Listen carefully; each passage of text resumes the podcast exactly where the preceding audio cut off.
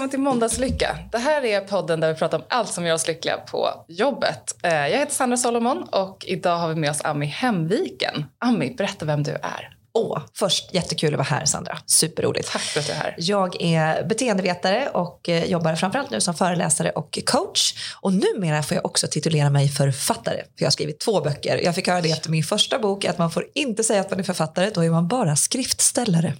Wow, ja. Du har alltid varit en författare för mig. Nej, men nu är jag det, Sandra. Inte innan första boken såklart. Men du är ju något av en expert på det här med arbetsglädje. Och det är precis det som vi ska ägna oss åt idag. Ja, jag älskar ju det. Och jag tror ju att det är, finns så många människor som skulle kunna få det som mycket roligare på jobbet. Med ganska enkla knep. Hur gör man då? Hur får man roligare på jobbet? Jag brukar ju säga att det inte är tanken som räknas. För är det något som vi ofta är rätt bra på så är det faktiskt att läsa böcker, att tänka och fundera och försöka förstå. Och det är jättebra, men om man inte omsätter det i faktisk praktisk handling så är det nästintill omöjligt att skapa sin arbetsglädje. För arbetsglädje är något man skapar. Mm. Givetvis finns det strukturer på alla arbetsplatser inom alla, struktur- inom alla organisationer som antingen förenklar eller försvårar för upplevelse av arbetslycka eller arbetsglädje. Det gör det ju. Och det ska man vara jättetydlig med. Och det finns diskriminering som försvårar. Det finns massor med sådana strukturella hinder.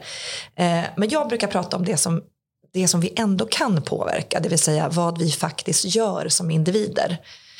Mm. Och där finns det väldigt mycket man kan göra. Och jag tycker ett av de bästa tipsen, det, det tycker jag faktiskt är att när man känner sig lite låg och så här, försöka släppa fokus på sig själv. Och försöka titta ut vad... Vad kan jag bidra med? Vem kan jag hjälpa? Vem kan jag gå och hämta en kopp kaffe till? Alltså så enkla saker gör faktiskt att vi mår bättre och därmed ser lite tydligare och kan bli lite mer kreativa och bättre på att fatta beslut och känner mer engagemang. Mm. Och när du säger att det inte är tanken som räknas, mm. vad menar du med det? Ja, men då menar jag att vi, vi kan hoppa på att känna mer arbetsglädje. Vi kan eh, tänka att det vore skönt och vi kan eh, längta efter det. Och vi kan, det finns ju jättemycket vi tänker och förstår utan att göra det.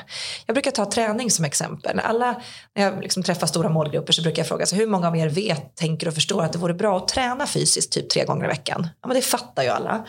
Hur många av er vet, tänker och förstår varför det vore bra? Ja, det fattar alla. Hur många förstår hur det skulle kunna gå till? Och det förstår alla. Vad innebär träning vet också alla. Hur många resurser att utföra det, det har också alla här i Sverige. Och sen kommer sista frågan, men hur många gör det då på riktigt?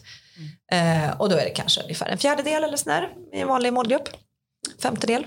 Eh, och det tycker jag är ett jättebra exempel på att det saknas sällan kunskap. Alltså det som jag föreläser om, det är inte så folk bara, va? Är det det som hjälper? Ska man le? Ska man hjälpa andra? Utan de flesta egentligen vet att beröm är bra, att vi är flockdjur, att vi ska göra saker tillsammans, att allt det gör oss gladare på jobbet. Men det som, det som saknas är görandet. Mm. Eh, det vill säga att sen när man frågar sig hur många tänkt träna, ja men då, då är det alla. Det är ju tyvärr så att man inte blir så vältränad och frisk och stark av det. Och man lever inte så mycket längre av att tänka att man ska träna, för då hade jag blivit hundrafemtio år, det lovar jag. Utan det handlar om vad man faktiskt gör. Och där tycker jag att det kan också vara ganska befriande det här med att det inte är tanken som räknas. För att om du känner dig deppig en dag... Eh, lite låg som vi alla gör, för det är också en del av att vara människa. Det får inte bli för, det kan bli ganska elitistiskt när vissa pratar om lycka. Eh, ibland får man höra så här, det är bara att välja glädje, det är bara att välja. Och, och det blir lite dubbelbestraffning, för att om man känner sig låg någon gång, vilket man gör som människa då och då. Om man då ska dessutom känna så här att, åh nej, det är mitt fel för jag har valt fel, jag har inte valt glädje, eller jag har inte tänkt positivt. Då kan det bli som en dubbelbestraffning i det. Så att det som är lite skönt då, det är så här att kunna acceptera, åh nu tänker jag de här tankarna. Men det är inte de som räknas. Det vill säga, det är inte, mina tankar är inte sanningen. Utan det är tankar om min verklighet just nu. Eh, och om någon då kommer så när man är deppig så, men du, tänk positivt. Alltså då har man ju lust att typ ge dem en rak höger. För att det är väldigt svårt att styra om sina tankar. För de är i väldigt hög grad automatiserade. Men däremot kan man hjälpa tankarna på traven genom att göra andra saker. Och det där tycker jag är himla bra. Att sluta banka ner på oss själva för att vi tänker fel och vi är dåliga på att tänka positivt. Istället gör saker. Och på så sätt, genom yttre påverkan, påverka våra känslor och tankar i rätt riktning. Eh, och då, då vet vi till exempel att när vi ger andra beröm, när vi hjälper någon, eh, när vi upplever att vi förstår vilka mål vi har på arbetet och vi känner att vi är på väg mot dem. Det finns ju massa saker vi kan fokusera på och göra för att sen kunna påverka våra tankar och vår upplevelse av arbetsplatsen. Mm. Men om man är så nere då att man inte kommer ihåg att jag borde göra någonting för att må bättre. Jag borde eh, gå och prata lite med kollegan, eller jag behöver ja. ta en kollega och hämta en kopp kaffe. Mm. Man, kanske inte, man kanske är så låg att man, ja. man klarar liksom inte av att, ens av att tänka den tanken. Eh, finns det något man som kollega kan göra om man märker att det är någon kollega som, som är där just nu? Och har man ett ansvar att göra något? Absolut. Ja, ja och utropstecken på det. Därför att det är klart att vi har ett jättestort ansvar. Alltså arbetsglädje är ju till mångt och mycket ett resultat av upplevelse av tillit på jobbet. Det är inte, man kan ju inte gå runt och känna sig glädje och kul och garva mycket om man inte känner sig trygg på jobbet. Och att känna tillit och trygghet på jobbet, det betyder ju att man faktiskt ska, alltså det kommer ju när man kan vara lite sig själv. Så att när man känner sig låg så är väl det jättehärligt att kunna säga det. Eh, åh, jag känner mig så här dålig idag, jag känner mig låg, jag känner mig så här, uh, eller jag har P M S eller vad sjutton det nu kan vara. Och då få dela det, för det vet man ju också via, genom forskning, att när vi delar de här sårbara tankarna och känslorna som vi också har så går de över mycket fortare. Mm. Eh, så att även om inte jag kan fokusera på andras lycka just då, om jag mår så dåligt, så kanske jag kan fokusera på att visa lite sårbarhet. Och på så sätt så kan jag tänka så här att gud vad fint, nu bidrar jag till ett ökad upplevelse av tillit på min arbetsplats. Och det är ju jättefint att kunna göra. Så att vi inte tror att nu har jag visat mig sårbar, nu är jag just sårbar och därmed dålig eller sämre, folk kommer se ner på mig. Utan då, då kan man tänka så här, nu har jag dragit mitt strå till stacken för att öka upplevelsen av tillit. Därför att om jag delar med mig av, av min sårbarhet så kommer ju andra göra det också. Mm. Och då... Då blir vi mycket mer mänskliga. Och är det något som attraherar oss människor så är det mänsklighet.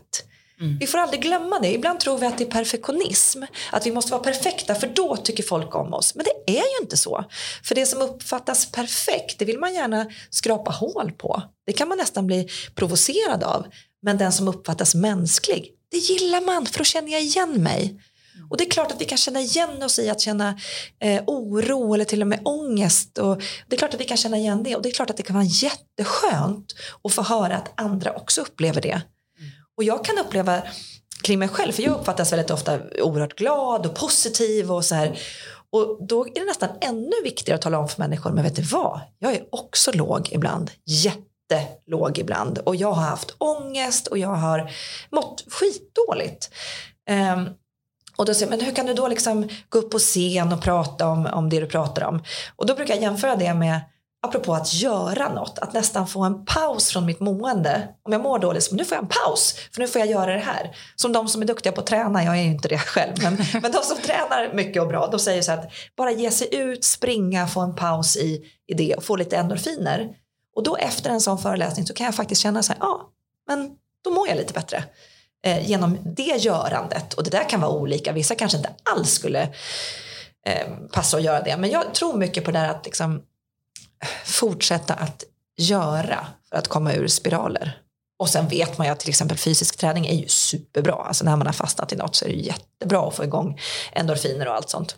Mm. Men... Eh, Nej, jag tror, vilken bra fråga, för jag tror inte att det är så här att man, åh oh, nu ska jag fokusera på allt jag kan göra för andra och så känner jag så här, men jag kan inte, jag klarar det inte för jag är för deppig. Berätta det då. Och för att alternativet är ju, om man känner sig jättelåg och jätteliten och sårbar, eh, så är alternativet, det vi ofta ser på arbetsplatser, det är att man skyddar den lilla sårbarheten med prestige. Det är ju liksom det andra vi kan göra. Att, att då istället för att visa så här, åh jag känner mig liten och låg idag, så, så blir jag lite irriterad på andra som jag inte tycker levererar. Och så, och så tänker jag så här, nu måste jag verkligen ha på min hårda kavaj nu. Så att ingen märker att jag är osäker. Och så blir jag prestigefull. Prestige är för mig precis motsatsen till tillit. Så att ju mer... Jag är verkligen så här, ju mer vi kan få bort den här prestigefullheten på arbetsplatser, desto mer kommer vi kunna producera och leverera tillsammans. Och ha så mycket roligare. Och man behöver ju inte ens tänka att man ska jobba bort sin prestige. Det räcker ju med att man tänker att jag ska bjuda lite mer på mig själv och Exakt. Den jag är som människa. Exakt. För precis är ett så laddat ord också. Exakt. Man vill ju inte, nej men jag är inte prestigefull. Man nej, det man är ju ingen. Exakt. Och det är bra, det är jättebra som du säger överhuvudtaget. Att istället för att säga så här, nu ska vi ta bort ett problem. Då ska man titta på, vad vill vi uppnå istället? Och det är precis som du sa, jättesmart. Att istället för att säga, nu ska jag bli mindre prestigefull. Nej men vad menar jag med det? Jag ska bjuda mer på mig själv. Det är ju mycket roligare att jobba med det än att försöka få bort problem. Att försöka komma mot något positivt. Istället för att klaga, istället för att åh, våra måndagsmöten är så tråkiga. Vad är mitt önskemål? Hur skulle jag vilja att de var? Det funkar ju också svinbra i liksom, engagemangsretoriken. När vi ändå pratar om det här med, med att faktiskt våga dela med sig av hur man är som människa och mm. har man en skita så kan man säga det. Mm. Um, jag tror att många av oss någon gång har haft någon på arbetsplatsen som delar med sig av att man har en skitdag nästan varje dag. Ja. Och då istället blir det en, en energitjuv. Ja. Vad gör man då? För man vill ju inte heller tysta någon som har ett behov av att... Nej, den där är svårt tycker jag därför att det finns ju... Det finns ju olika aspekter av det där. För vissa kan ju få, få och slash ta den rollen. Eh, och så kommer man aldrig riktigt ur det, precis som du säger. Och då börjar det angränsa till gnäll istället. Eh, och, och att gnälla om och om igen om samma saker. Det, jag brukar likna det med, det är ganska bekvämt. Därför att, att gnälla är lite grann som att gunga gungstol. Man har alltid något att göra men man kommer aldrig framåt. Eh, och då om man liksom bara sprider det hela tiden, det är klart att det blir ju, som du säger, lite energitjuvsaktigt. Och jag vet inte, man får väl helt enkelt förklara hur det påverkar en själv. Eh, att man får försöka vara så pass liksom, ärlig och säga så här, men du, kan jag hjälpa dig att komma vidare? Är det något, något nytt val du behöver göra? För att ibland är ju, alltså alla mår vi dåligt ibland, men ibland är ju måendet ett tecken på att vi... vi behöver göra en förändring i våra liv. Mm. Eh, och då kanske man kan på något sätt hjälpa där med lite coachande frågor i att så här, vad, eh, hur känns det hemma? Hur känns det här? Och vad skulle det innebära om du bröt upp med det? Eller vad skulle du kunna med lite öppna frågor? Eh, för att lite grann få ändan ur om man säger så. Därför att apropå att det inte är tanken som räknas. Vi kan alla ha låga dagar men om man märker att det liksom blir ett, ett hjul som faktiskt drar ner oss andra så är det ju ett arbetsplatsproblem. Och jag tycker att där kan man ju prata om det här med att vi är varandras arbetsmiljö. Alltså det är ett ganska stort ansvar. Så att vi ska våga vara ärliga och öppna med när vi känner oss ledsna såklart. Men vi ska också vara noggranna med att den energi vi kan ge ska vi ge. Mm. Därför att om vi nu utgör varandras arbetsmiljö då är det ett jätteansvar. Då är det, jag tänker i Sverige är man så himla bra på att prata om den fysiska arbetsmiljön. Och det är ju också jätteviktigt. Mm. Men ibland tror jag att den... En sur eller gnällig kollega kan vara ett mycket större arbetsmiljöhot än en obekväm stol. Men det är lättare att snacka om höj- och sänkbara bord och stolar och sådär. Men, men jag tror att man får vara lite försiktig. Därför att det, här, det finns ju inga enkla svar. Men jag tänker på det här du säger om, om gnäll. Det, det finns ju en risk att de här som gnäller mycket om sina egna dagar, att de är dåliga. Att de spiller över och gnäller mycket kring arbetsplatsen. Mm. Det, det blir ju tyvärr ofta så att, att man ser allting mörkt då, och så tycker man att ledningen inte fattar någonting och så tycker man att huvudkontoret är si och så liksom att det spiller över gnäll då på allting och då och där kan man ju säga att vårt svenska sätt att alla ska få prata till punkt och alla ska få, man ska inte avbryta någon och så här, där kan man ju nästan uppleva att de här som gnäller och gnäller och gnäller, de har lärt sig någon liksom specialkommunikation helt utan punkt. Så de bara fortsätter. Så man kommer liksom aldrig in. Och då får vi ett annat problem. Då får vi det här att om de då gnäller mycket kring, kring arbetsplatsen och, kring, och egentligen visar sin verklighetsbild och, och bereder sin verklighetsbild av så här dåligt fungerar allting på den här arbetsplatsen. Om de gör det om och om och om igen på både formella och informella möten. Så eftersom vi är flockdjur så blir det ju så att deras beteende, eftersom de tar mycket talutrymme, eh, smittar av sig på andra. För vi är flockdjur och vi har spegelneuroner där vi gärna vill härma varandra för att känna att vi hör ihop. Så kanske helt omedvetet och ibland medvetet. Så för att medvetet menar jag att ibland så finns det en gemenskap i en gnällkultur. Alltså det här lilla gängen som gnäller på arbetsplatsen, de har ju någonting ganska tajt gemensamt för de har ju en gemensam fiende som är ledningen eller huvudkontoret eller kunderna som inte fattar eller vad det nu är liksom. Och det blir ganska tajt och där kanske man vill vara med då. Och om man då får höra det här om och om igen att ingenting funkar och de är håk och bryr sig inte om oss och de här förstår inte hur det gäller i verkligheten och de sitter i sina kontor, ja du vet det där. Då brukar det funka så att första gångerna de här som känner engagemang, hör det där, eh, så tycker de kanske så här, ah, ja, men det där, det där stämmer ju inte, vi har ju jättekul och det är inga problem. Eh, andra gången kanske lika så, men tredje, fjärde, femte gången så är det så att våra hjärnor förväxlar repetition med fakta. För vi känner igen det, vi bara så här, ja, men det där har jag hört förr, så är det nog. Och så är, finns det jättestor risk att, att de här åsikterna smittar av sig. Lite som så här ruttna bananer i en fruktkorg. Det bara, bo, det bara blir värre och värre. Och där, apropå hur mycket plats ska någon få ta, tycker jag att vi måste bli lite bättre på att faktiskt ta alla ett ansvar. Inte bara chefer utan också medarbetare. Och faktiskt kolla lite grann på våra möten. Vilka får mest talutrymme? Är det väldigt mycket problem, eh, problemprat? Är det väldigt mycket beskrivningar av allt som inte fungerar?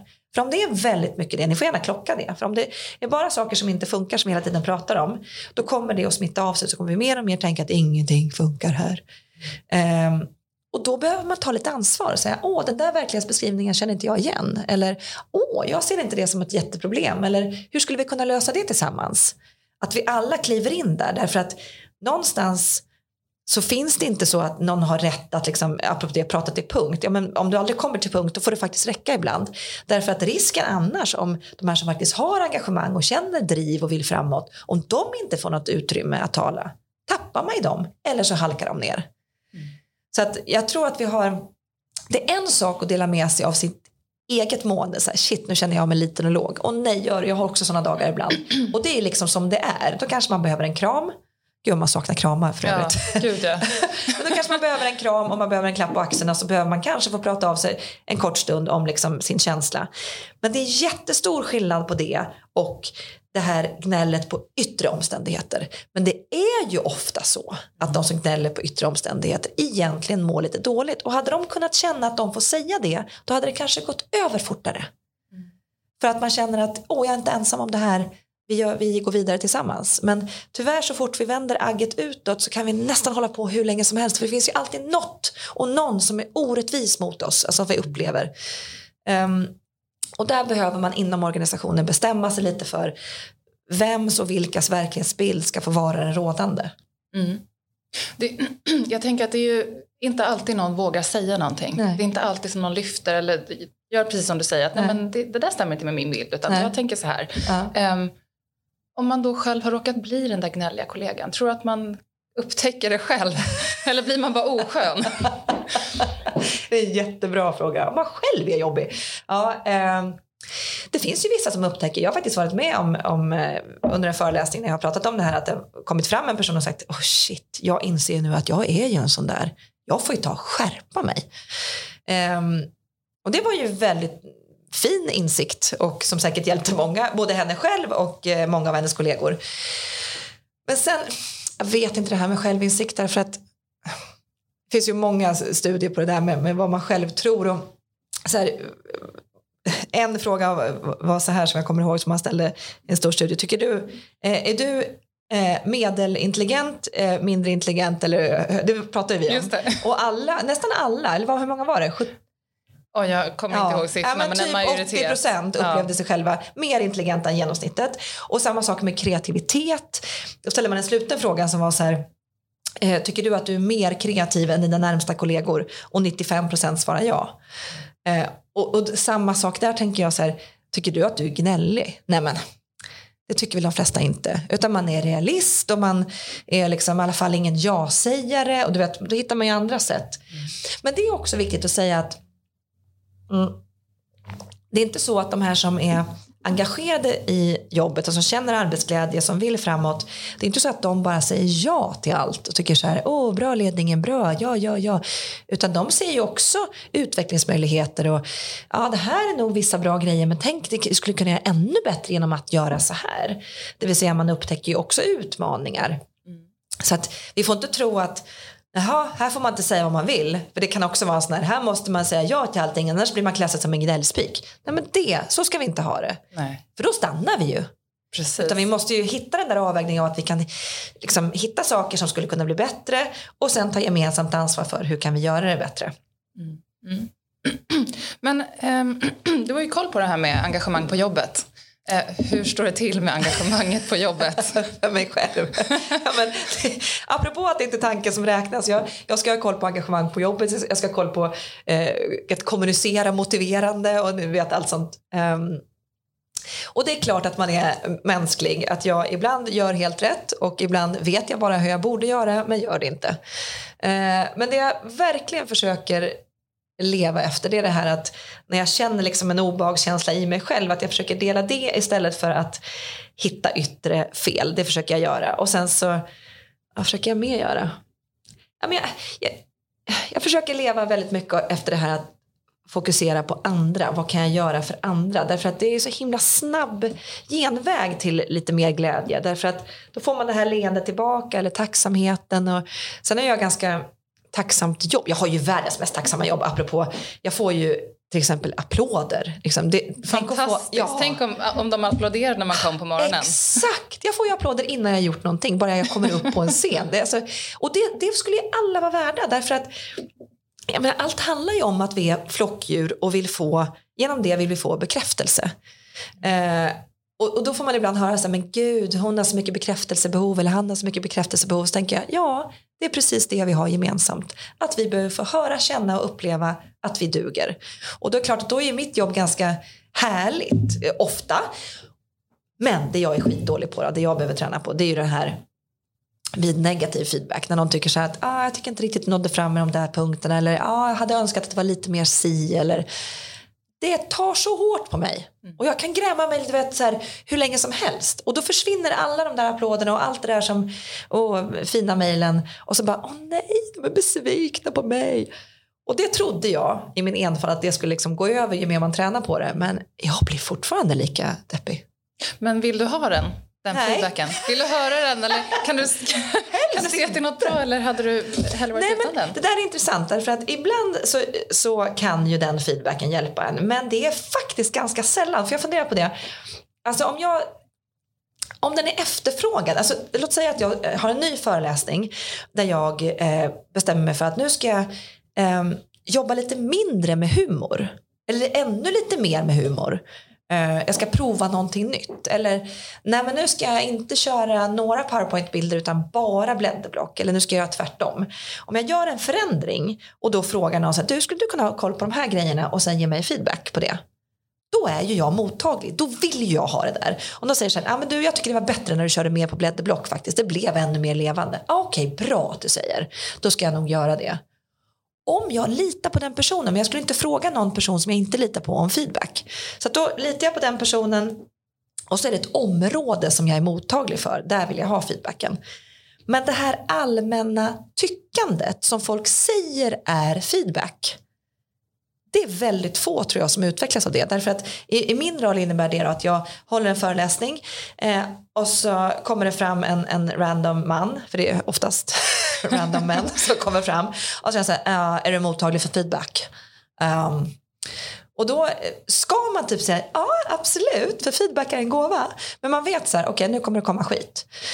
Uh, jag upplevde att du var jätteintressant på många plan. Samtidigt kan jag känna att du är lite forcerad. Jag kan också känna att du skulle tjäna på att ta fram fler exempel gällande. Och så kommer hans upplevelse.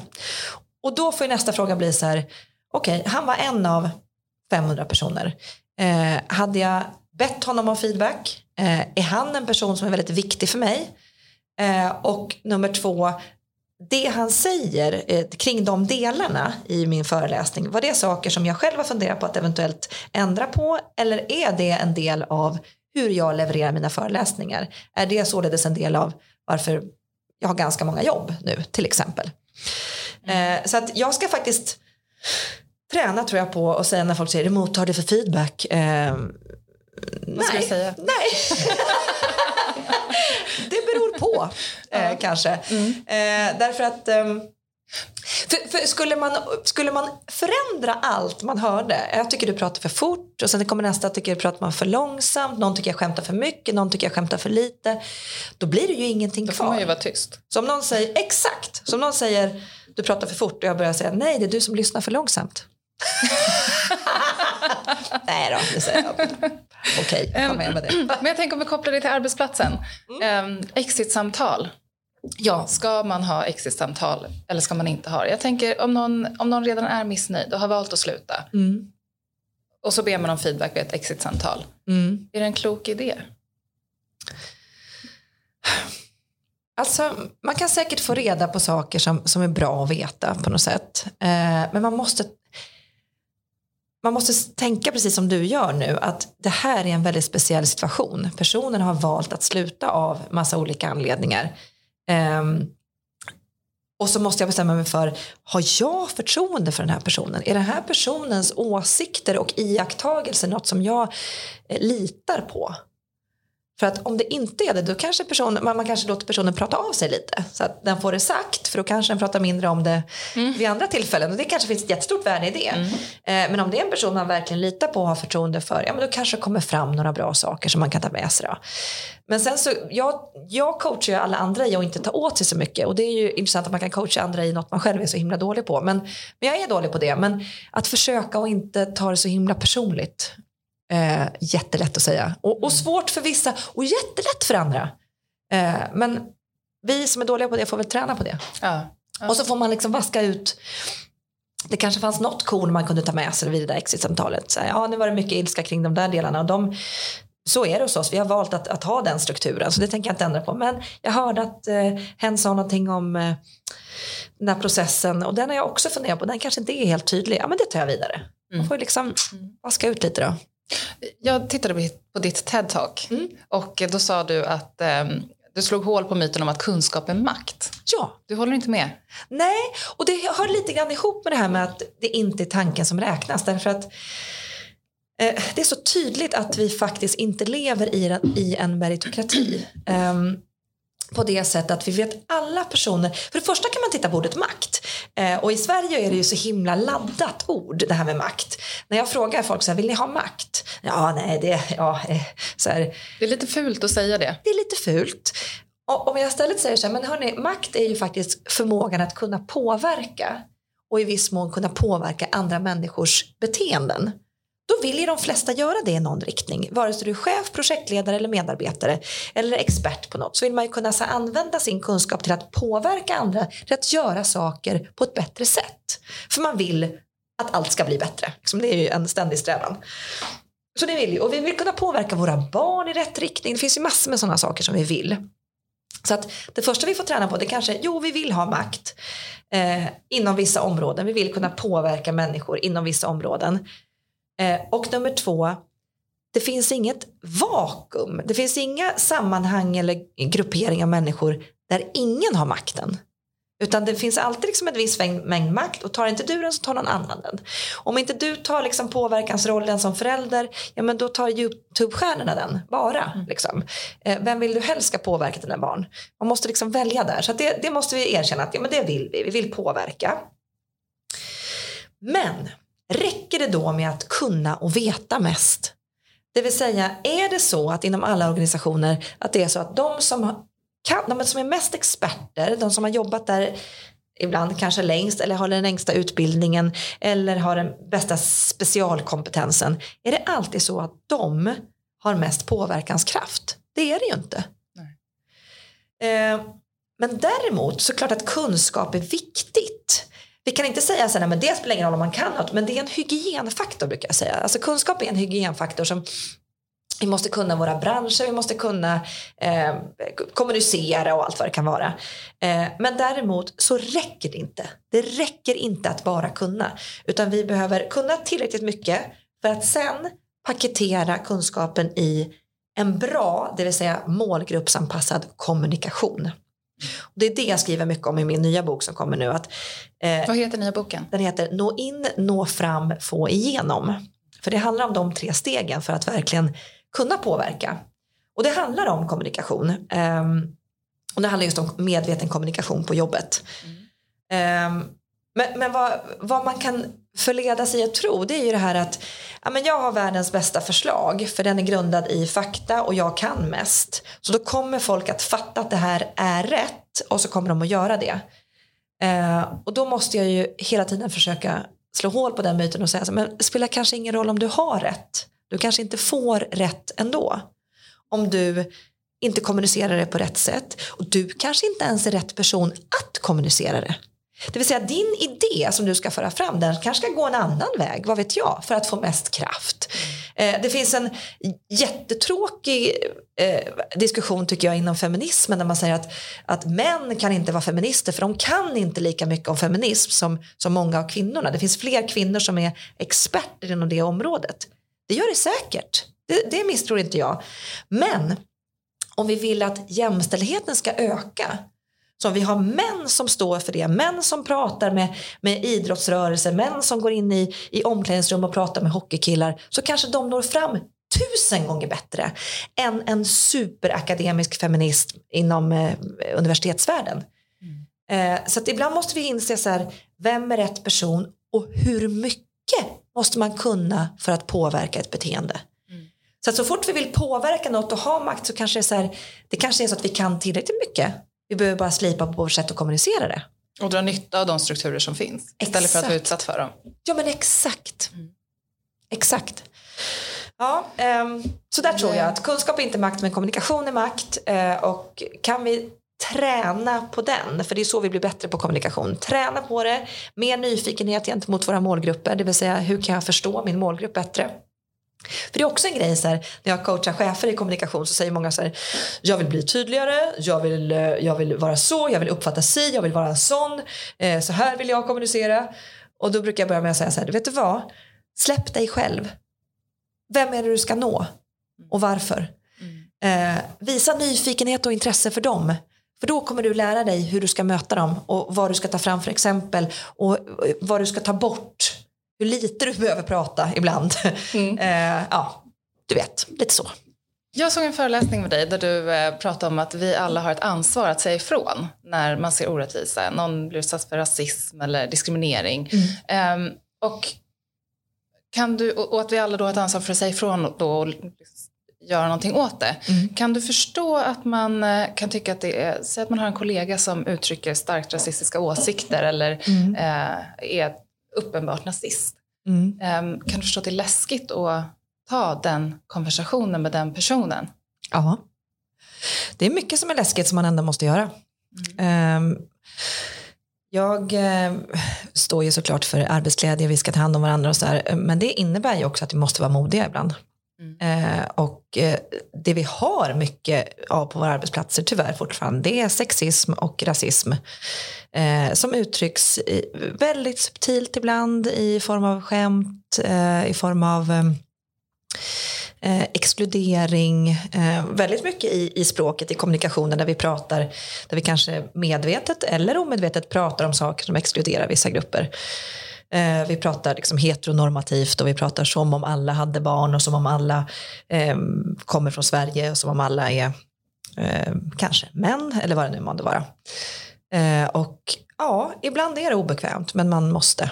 Annars är man bara en liten lort, som Astrid Lindgren säger. Mm. Men det är jobbigt, och man kan ju gärna ta hjälp av någon annan och, och, och prata med någon. Så här, det här känns, jag behöver ta upp det här. En vanlig föreställning det är att man måste säga till direkt. Eh, så här, jag får ofta frågan så här, men åh, jag skulle vilja bli bättre och snabbare på att ge svar på tal. Att säga det här smarta, vad menar du med det? Och oj, det där lät rasistiskt, eller, eller vad det nu kan vara. Eh, det fina är att det behöver man inte göra. Utan ibland kan sådana frågor, eller som du säger, säga ifrån och säga till, faktiskt bli ännu mer kraftfulla och betyda mer om jag låter det få vänta ett tag. För att vi blir ju oftast väldigt förvånade när man hör någon säga något sånt där, så tänker man så, men gud, menar hen verkligen det där? Mm. Och sen så får det ligga och, och gro ett tag, och så känns det jätteobehagligt. Och sen kanske det går några dagar, men då kan det ibland bli ännu bättre när man säger, du, får jag ta fem minuter med dig? Du sa det här och det här under mötet, och det upplevde jag som, som rätt kränkande gentemot den här gruppen. Eh, och det är kanske inte så att du kommer förändra personens värderingar i grunden, såklart. Men du har sagt att du märker vad hen gör, och att det inte känns okej. Okay. Och är det uppenbarligen ett övertramp, då ska ju även chefen bli informerad såklart. Men vi har alla ett ansvar i att säga ifrån. Men, och, och jättebra att ta in chefen, för att vissa av de här delarna är ju verkligen chefsfrågor, arbetsgivaransvar att se till att det inte eh, pågår diskriminering. Men eh, jag tycker att det är ganska bra att tänka på att det är inte för sent. Många tror så här, åh jag skulle ha sagt det här. Kommer man på på natten så här, det här skulle jag svara, det hade varit skitbra. Mm. Ja men vet du vad, det är inte för sent. Och ibland så är det ännu mer, ännu starkare om man säger i efterhand. Mm. Eh, och det kan ju vara du själv som blir utsatt för något. En härskarteknik för att, så som, ja, för att du är kvinna eller för att vad det nu kan vara. Så märker du att åh, han så lilla gumman eller han snodde din idé eller vad det nu kan vara. Och så tänker man, jag skulle ha sagt det här, den här dräpande kommentaren. Men om vi vill göra en förändring, då kanske det är bättre att i lugn och ro säga, vet du vad?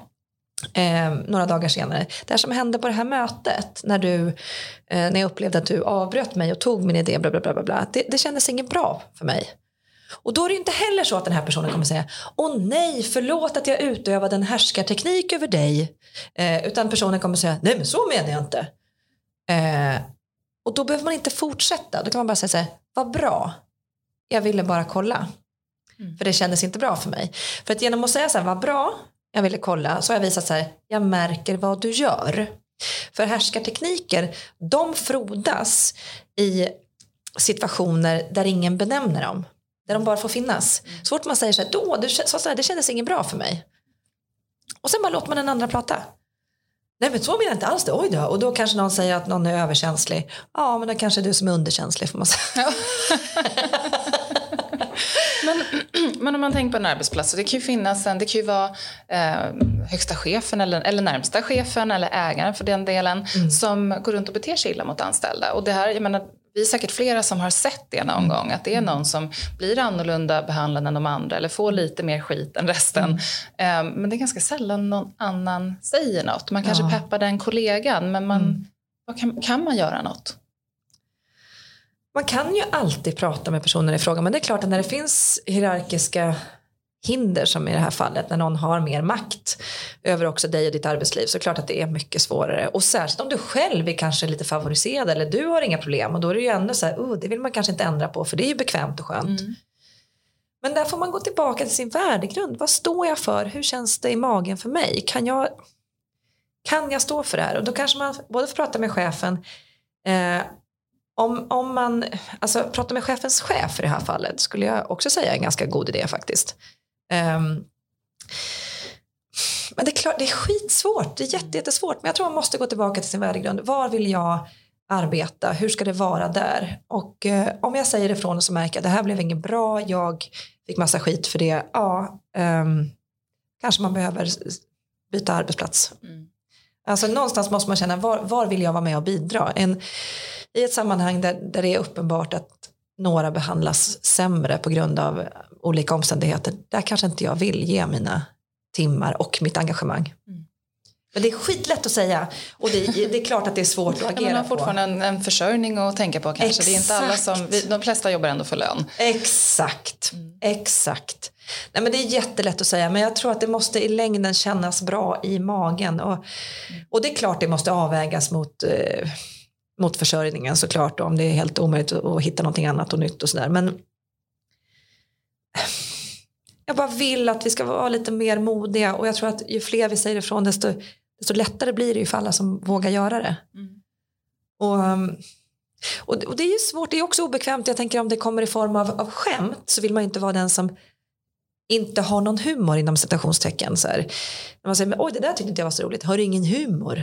Mm. Uh, Och där måste vi också våga, för man blir ju lite liksom stämningsförstörare, kan man uppleva det som. Men då måste man alltid komma ihåg vem det var som förstörde stämningen. Det var inte du som sa ifrån, det var hen som faktiskt skämtade på ett olämpligt sätt. Det var, det, skulden måste ligga där skulden ska ligga.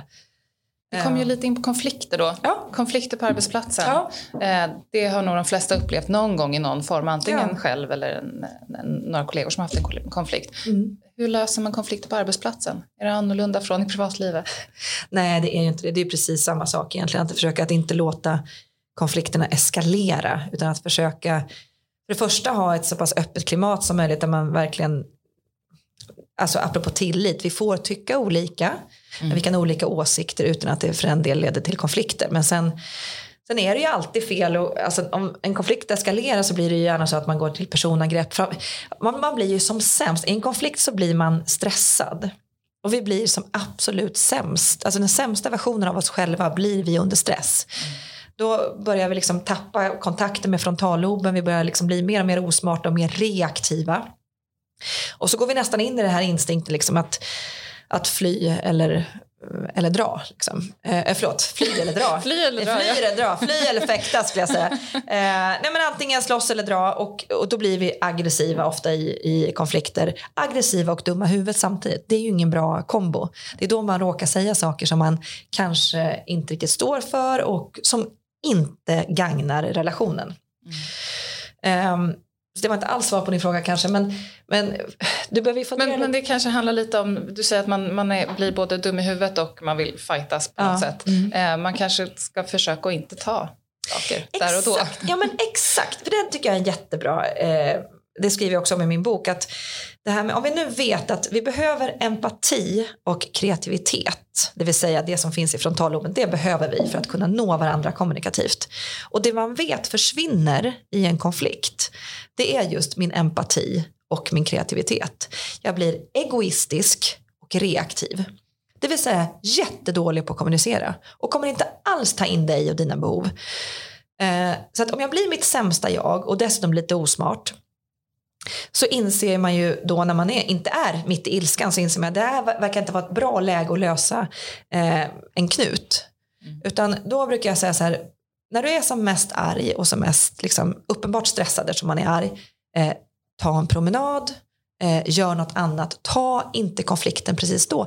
Och det där kan man koppla an till det jag pratade om tidigare. Det här att åh, jag skulle ha gett svar på tal. Jag skulle ha sagt det här. Jag skulle ha sagt det här. Ja men då kanske du var för arg. Du kanske hade råkat skrika det då. Eller mm. låtit jätteförbannad. Då hade det blivit du som var sämst. För den som är argast har alltid förlorat på något sätt.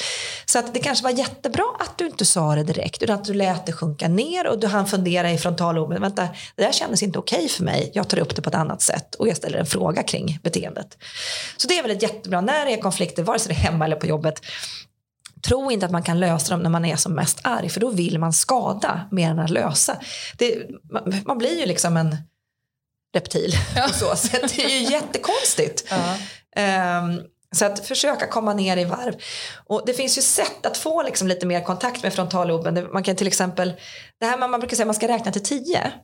Eh, det man försöker göra då det är att man försöker dra fram tankarna hit och göra någonting lite mer kognitivt svårt. Nu räknar till tio lite för enkelt, men man kanske kan räkna baklänges från femtio till exempel. Så man får tvinga sig själv att tänka lite, för det kan man inte göra med bara den här reptilhjärnan. Då måste man dra fram tankarna hit, och när jag gör det så blir jag lite lugnare. Och en annan variant, så här, typ så här terapeutisk variant, det är ju att man ska kunna man ska träna på att bekräfta och se om man har förstått det den andra har sagt. För genom det så behöver jag också försöka förstå när jag bekräftar. Okej, okay, så att du blev arg när jag eh, avbröt dig under mötet. Har jag förstått det rätt? Eh, I den bekräftelsen så kräver det också tanke i frontalloben. Vilket gör att jag blir lugnare. Mm. Men sen jättesvårt. Jättesvårt. Jag, jag är inte expert på det här själv. Men jag vet hur man borde göra. Ja, som med träningen. Ja, exakt. För det är tanken som räknas, eller? Ja. Men um, har du koll på vad, vad är de vanligaste konflikterna som uppstår på arbetsplatser? Eller vad stör människor mest på arbetsplatser? Åh, oh, det vet inte jag. Jag vet de vanligaste konflikterna i, i parrelationer. Det är ekonomi och hushållsarbete. Ja. Men på arbetsplatser, det kanske du vet bättre. Jag, faktiskt så, så lyssnade jag på dig när du... Ja. Så jag vet det alltså. Du vet det. Eller du visste det när du satt, när du satt i Nyhetsmorgon i ja. T V fyra. Ja, vad sa jag då för smart? Och då sa du att det som stör människor mest på svenska arbetsplatser, eller arbetsplatser, ja. Är människor som inte är engagerade. Ja. Eller inte gör det de ska. Inte gör det de ska. Att man upplever att andra människor inte gör det de ska. Eh, det har, det har, eller har jag helt rätt? eh, upplevelsen av att de andra inte gör det de borde. Mm. Precis. Och det kan ju vara så att de gör andra saker än de borde, eller att de är typ förlata inom citationstecken. Eh, upplevelsen av det är det som, som stör mest. Och därigenom att man själv då får göra för mycket eller vad det nu kan vara. Eh, men sen finns det ju massor med spännande så här, små konflikter som man, som man kan bli fullkomligt full i skratt när man tänker på att så här, vem som tog den sista bananen i fruktkorgen. Alltså det finns grejer att bråka om i väldigt många områden. Och också så här, det som ofta arbetsgivare, ja men vi, vi ger dem en fruktkorg. Ja, då blir det ett bråk då istället. Det är för lite bananer i fruktkorgen. Så då blir det gnäll kring det. Så man vet snart inte vad man ska göra. Men, eh, ja, men missnöje kring, kring samarbetsformer. Och återigen där, där kan man själv göra mycket genom sin egen kommunikation, men även strukturer på arbetsplatsen spelar ju roll, det vill säga vad har vi för spelregler, um, vad har vi för mandat, hur ser våra roller ut. Ju mer otydligt sånt är, sånt är desto större risker är ju för konflikter. Mm. och, och där kan det väl också vara så här att en eh, föreställning skulle kunna vara att så här, och om ledarskapet är supermjukt, jag säger mjukt inom citationstecken, men liksom att åh, här gör vi som vi vill och här är bara så här, då kommer alla bli glada, eh, så leder det till otydlighet, eh, vilket i sin tur inte leder till trygga relationer. Så att vi behöver ha, när vi ska samarbeta så behöver vi ha spelregler som både är tydliga och uttalade för att vi ska förstå hur vi ska förhålla oss till varandra. Annars blir de här rollkonflikterna, eh, sakkonflikterna, alla de där konflikterna kommer att blossa upp mer om sådana strukturer är otydliga. Mm. Så att ibland så, alltså vissa konflikter kan man faktiskt häva genom att gå tillbaka till organisationen och säga, vänta, har vi varit otydliga här? Och andra kommer vi aldrig ifrån. Alltså vi, vi är människor, vi kommer att hamna lite i polemik ibland. Och, det, och där är väl också en känsla av att det är inte så farligt. Eh, om vi inte tycker att det är så farligt att vi tycker olika, så kanske inte behöver eskalera till en konflikt. Om vi kan känna att liksom, lite frid i det. Men, men det finns ju alltid från så här, maktkonflikter, rollkonflikter. Och, och ofta så är det ju liksom någonting som ligger i, i botten. Och ibland någonting annat än man tror. Jag, jag tänker, jag, som, som chef mm. så kan man ibland känna sig lite som ansvarig för allas arbetsglädje. Mm. Ibland kan jag nästan känna mig som en clown, att jag springer oh. runt här och försöker muntra oh. upp folk. Och, nu kör vi och kom igång, kom igen och det här oh. är kul. Och, oh. hur, visst har vi roligt. Exakt. Hur, hur, stort, eh, har, hur stort ansvar har chefen för arbetsglädjen? Ja, men stort på ett sätt, men inte det enda. Alltså, ibland tycker jag att chefen tar för stort ansvar, därför att chefen har... Det viktigaste ansvaret som chefen har i, i eh, arbetsglädjesammanhanget, det är att skapa eh, förutsättningar för att sina medarbetare ska känna eh, arbetsglädje. Och jag menar, en förutsättning där är ju både att du lever som du lär, att du ger energi, och det är ju det du beskriver, att du ger energi i ditt sätt att vara. Det är ju jättehärligt, för sån är du som person. Men det handlar ju lika mycket om att du ska ge förutsättningar i form av att du ska ge, sätta upp rätt strukturer till exempel. Och det kanske man inte förknippar med arbetsglädje direkt, men det han- handlar om att undvika konflikter och ge ramarna för att det ska vara lättare att känna arbetsglädje. Men sen tror jag sen tror jag att man ska försöka uppmuntra, alltså som chef ska man försöka uppmuntra de medarbetare och de initiativ som man ser driver på engagemanget. Det vill säga, vad är det som driver på engagemanget? Ja, men till exempel, beröm är ju jättebra exempel, ett jättebra exempel. Där jag tror att många svenska chefer tar för, ibland för stort ansvar. Så, oh, jag måste ge mer beröm. Och det är jättebra att man försöker ge mer beröm. Eh, det vill säga den här positiva bekräftelsen. För det vet man att det är det bästa sättet att både förstärka men också omforma människors beteende. Det är att förstärka det man uppskattar. Så vet man att då, då blir det mer av det. Och människor mår bra och du som ger beröm mår bra. Men det betyder inte att det är ditt ansvar som chef att leverera allt beröm. Utan du ska prata med dina medarbetare om hur, beröm, hur pass viktigt beröm och leta rätt är. Det vill säga hitta saker som man uppskattar och säga det. Eh, så att du främjar det bland medarbetarna. För att hur mycket du än vill vara med i alla lägen så här, så kommer ju inte du se lika mycket av en av dina kollegors eller dina medarbetares jobb som hens närmsta kollega gör. Den närmsta kollegan kommer se och uppleva ännu mer av vad hen gör. Så att om du kan liksom se till att försöka få dem att berömma varandra ännu mer, då är det ett jättebra sätt att öka arbetsglädjen som chef. Det vill säga att diskutera vad, vad innebär beröm, varför är det så bra. För det vet man ju, apropå att man blir sitt sämsta jag när vi blir stressade. Så när vi får beröm, då sjunker kortisolnivåerna. Det vill säga att då blir jag lugnare och då blir jag mer trygg. Eh, därför att jag känner mig mer inkluderad i gruppen och mindre rädd att bli lämnad helt enkelt. Så då blir jag lite bättre version av mig själv. Eh, du som ger beröm får en liten sån där dopaminbelöning av din egen hjärna. För hjärnan bara, bra att du gör det snällt för flocken, säger hjärnan. Och så blir man lite glad. Eh, så det är liksom en win-win på stockholmska. Eh, så att, men återigen, en chef kan aldrig uppfylla allt bekräftelsebehov som dina medarbetare har. Det kommer du aldrig klara. Och du kommer aldrig kunna vara den här som du säger som, som håller igång alla. Men däremot prata om vikten av att vi gemensamt tar det ansvaret. Mm. Och, och också, jag tänker så här, berömma dem du ser som gör det. För att ibland blir det så att vi, vi på arbetsplatserna bara ger positiv feedback och förstärkelse, förstärkning på de sakerna som är direkt kopplade till en arbetsuppgift. Typ, åh vilken tydlig rapport du skrev. Eh, tack för det, det är jättebra att säga det också. Men vi måste komma ihåg att vi kan också ge positiv feedback och beröm på vilken härlig energi du hade på det här mötet. Vad glad jag blir när du kommer in på jobbet och säger hej till alla. Och eh, vilken härlig känsla du sprider när du frågar hur den mådde. Eller när du tog med dig kaffe till. Så att du som chef verkligen visar att det här är egenskaper och framförallt handlingar som spelar roll på den här arbetsplatsen. Och när du visar det, då kommer det bli mer av det. Och då blir det mer och mer arbetsglädje. Slipper du vara överallt hela tiden.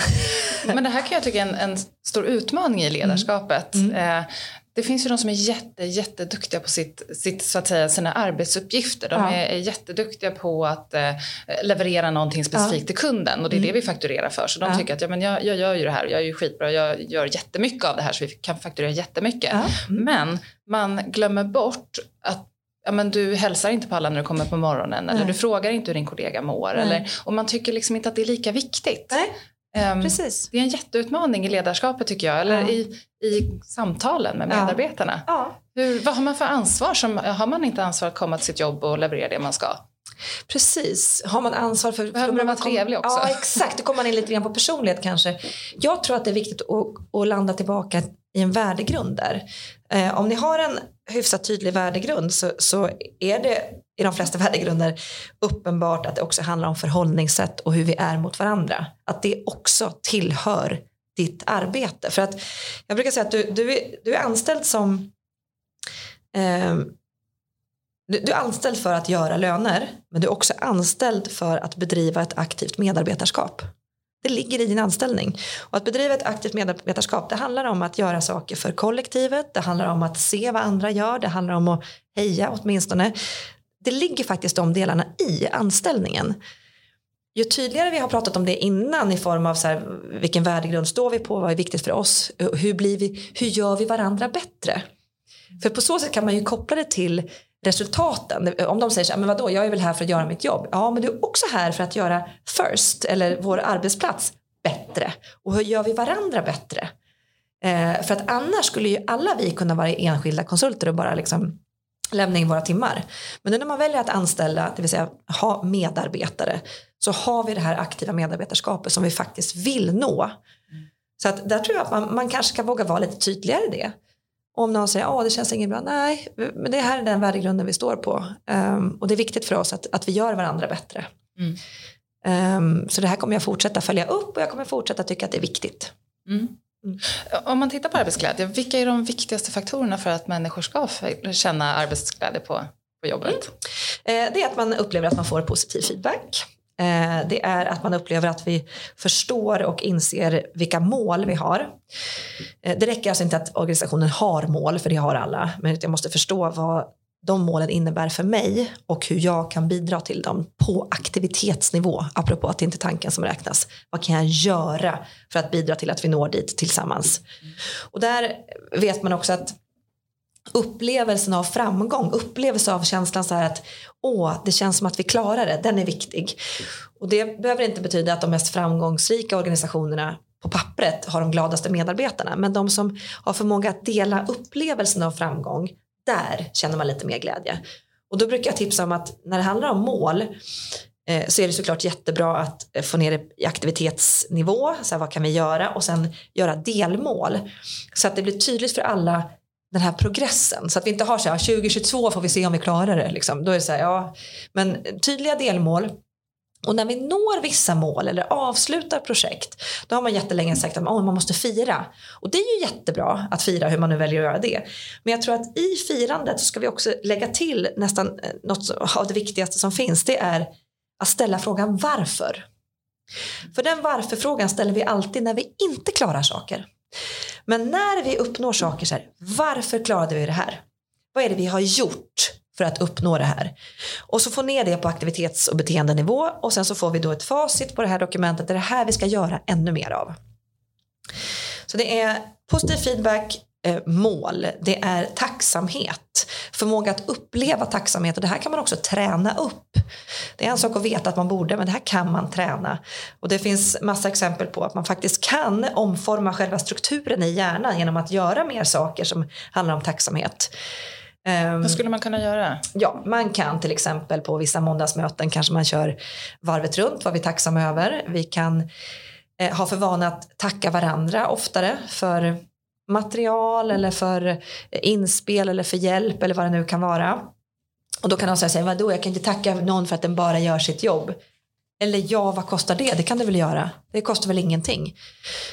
Um, Vi kan ha liksom en tacksamhetsdagbok, skriva ner saker, helt opretentiöst faktiskt, det får stå samma saker, bara det står något och bara man försöker känna in eh, och inse värdet av det. Och jag tänker också så här, eh, och det här tjatar jag ofta om, men om man nu ska ha lite perspektiv, och det ska man väl ha då och då, apropå tacksamhet, så vi som pratar här och ni som lyssnar på podden har ju faktiskt två saker gemensamt. Det är att vi, vi lever idag och inte för typ hundrafemtio år sedan. Och vi lever och verkar i Sverige. Och det borde egentligen räcka för att vi skulle slå i taket av tacksamhet. Och du vet, börja gråta och få rys på armarna och säga att det är inte sant. Därför vi har dragit världens lyckolott. Um, och det är åttio miljoner människor på flykt idag. Uh, och det är svältkatastrofer och det är, ja, det är koma helt enkelt, och vi har det så jäkla bra så att man känner att, men hjärnan habituerar, vi vänjer oss. Det är därför man börjar klaga på för lite bananer i fruktkorgen eller vad man nu gör. Mm. um, men där är det viktigt att aktivt utöva och faktiskt nästan typ meditera kring och utöva tacksamhet och uttala det högt. Tillit är en annan viktig del. Eh, och det har vi pratat ganska mycket om, men just den här upplevelsen av tillit i gruppen, där har man också gjort massor med studier kring, kring olika team. eh, när blir team riktigt effektiva? Ja, men det är först när man börjar uppleva tillit. Och hur ska man öka upplevelsen av tillit? Det finns egentligen bara ett sätt, och det är att du själv börjar ge lite mer tillit, alltså dela med dig lite mer än du tycker du får tillbaka, för då startar någonting som kallas för en tillitsspiral. Och sen få ta eget ansvar, att upplevelsen av att kunna påverka, den är viktig. Att jag känner att jag kan påverka och jag kan lyckas. Jag kan påverka min egen situation.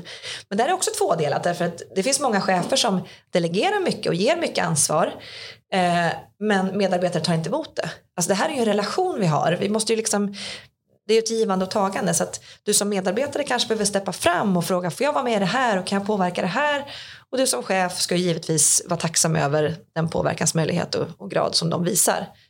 Ehm, tvärtom då mot det är ju detaljstyrning från en chef. Det, det motiverar ju direkt. Vi kom in lite på, på relationerna till kollegorna. Ja. Ehm, varför är det viktigt att ha bra relationer till sina kollegor? Måste man ha det? Man måste ju ingenting. Det är så härligt med att vara vuxen, utan man får välja själv lite grann.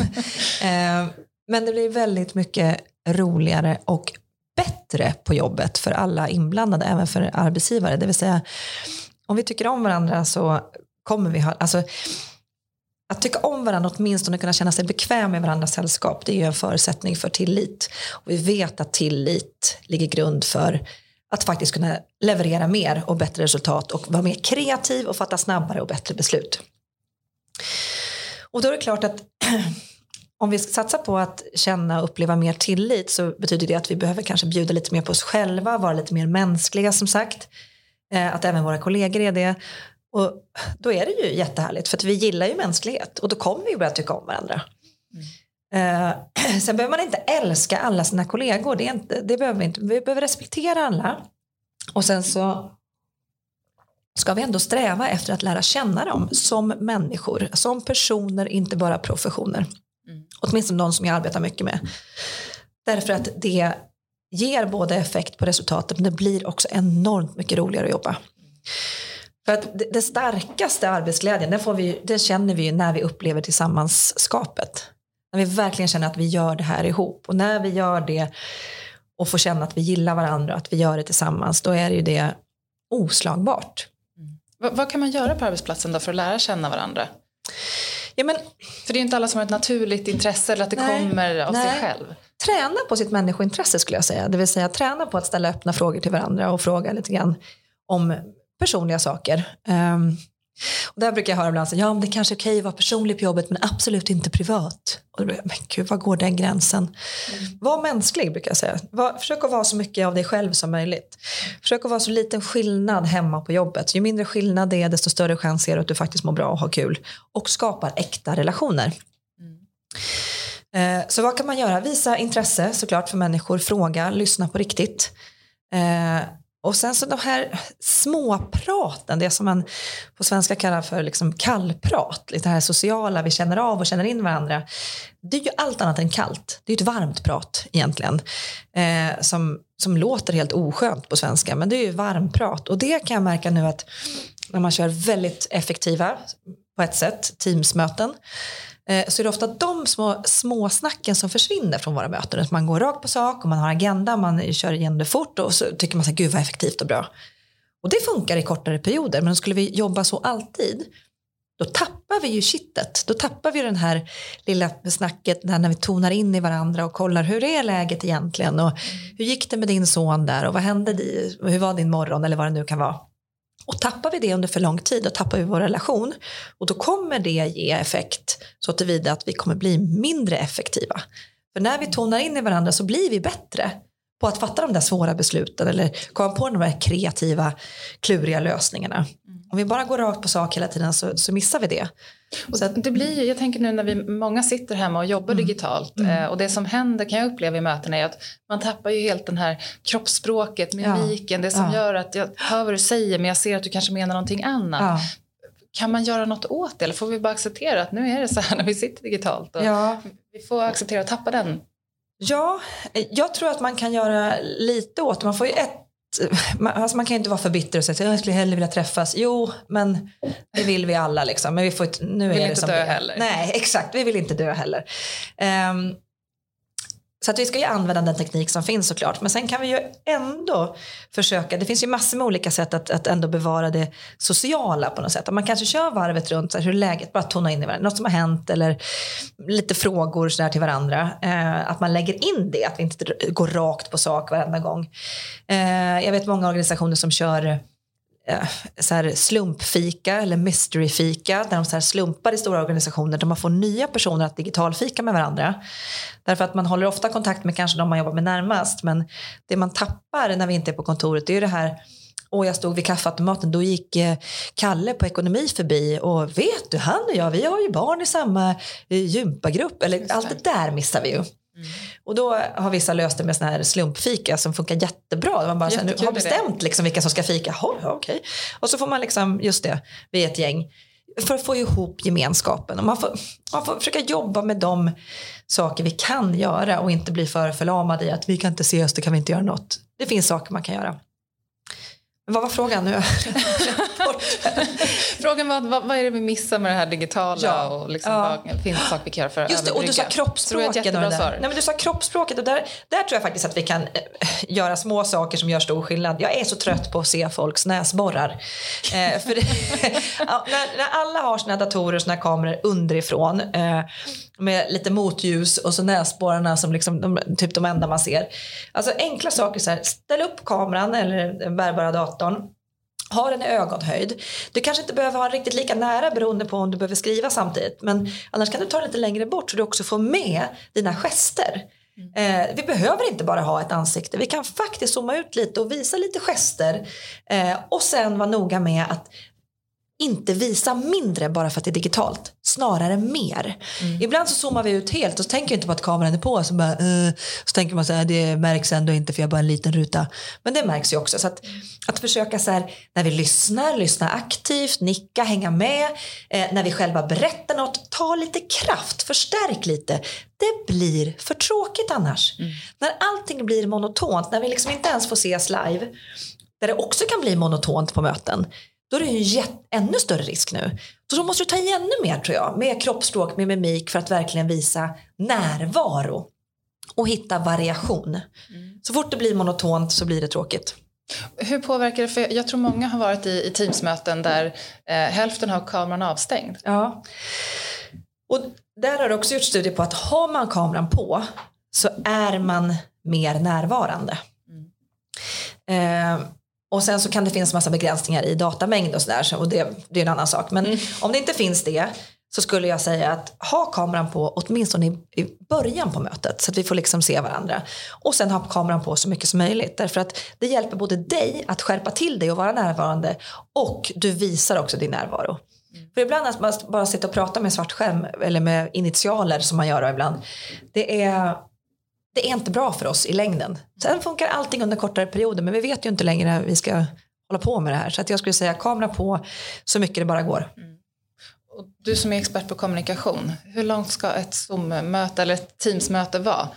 Orkar man sitta i flera timmar? Eller ska vi även förändra vårt sätt att mötas? Jag har alltid varit mycket för korta möten. Hellre ja. att vi, vi bokar upp en kvart och så ser vad vi hinner. Istället för att vi bokar upp en timme. Och så Exakt. sitter vi bara för att vi hade bokat en timme. Exakt. Och där tror jag, det var väl du och jag som pratade om det tidigare, att vi har nog ganska mycket att lära. För jag, jag tänker att eh, många av oss faktiskt lägger in fler pauser nu när vi kör digitalt. Mm. För man, man påminns om, nej, man orkar inte sitta så länge framför en dator. Men man orkar ju inte sitta så länge på fysiska möten heller. Nej. Eh, orkar och orkar, vi kan inte hålla upp eh, fokus så länge. Mm. Eh, så att det vi lär oss nu i att, nu tar vi en bensträck och den kan vara tre minuter lång. Men den är viktig för att vi går iväg, uh, uh, sträcker på armarna och kommer tillbaka. Eh, det tar vi förhoppningsvis med oss även när vi har våra möten fysiskt. Mm. Och sen tänker jag att i framtiden då när vi hittar det här nya nuet som alla längtar efter ska komma någon gång. Eh, så, så förhoppningsvis får mötets karaktär bestämma kanal. Det vill säga om det bara är ett, eller bara säga om det är ett rapporteringsmöte. Ja men då kanske det funkar skitbra via Teams. Eller till och med bara skicka ett mejl. Det här har jag gjort, bla bla bla. Men ja, rapporteringsmöten med tillhörande frågor. Då kanske Teams eller Zoom är perfekt.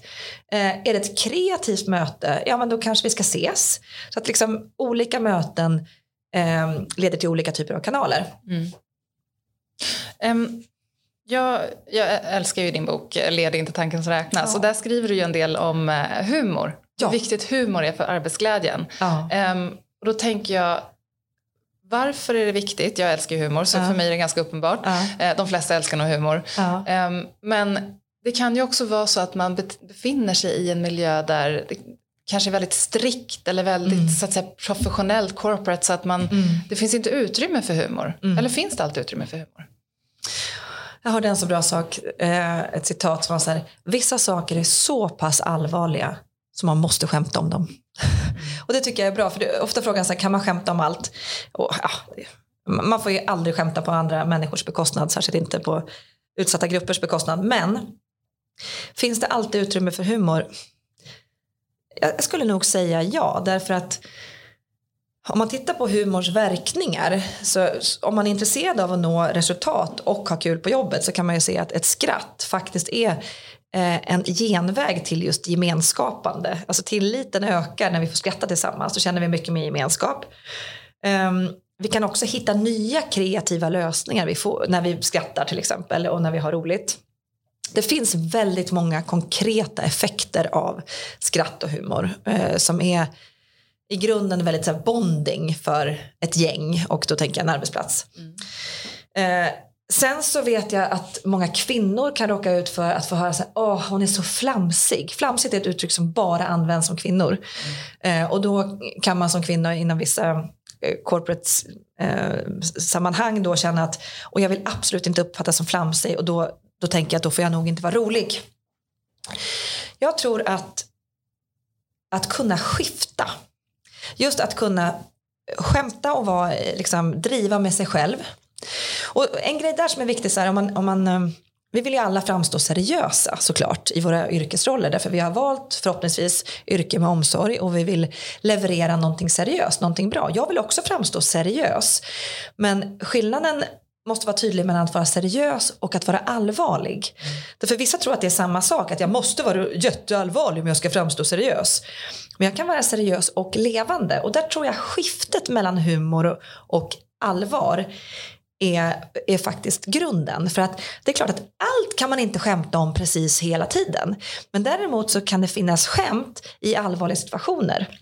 Och sen så just skiftet däremellan, så man kan säga, ja ah, men det här är viktigt, och nu pratar vi om kvinnomisshandel, eller nu pratar vi om eh, E U-migranter som inte får vård, och nu pratar vi om flyktingkrisen, då, då kommer inte jag börja skämta om det.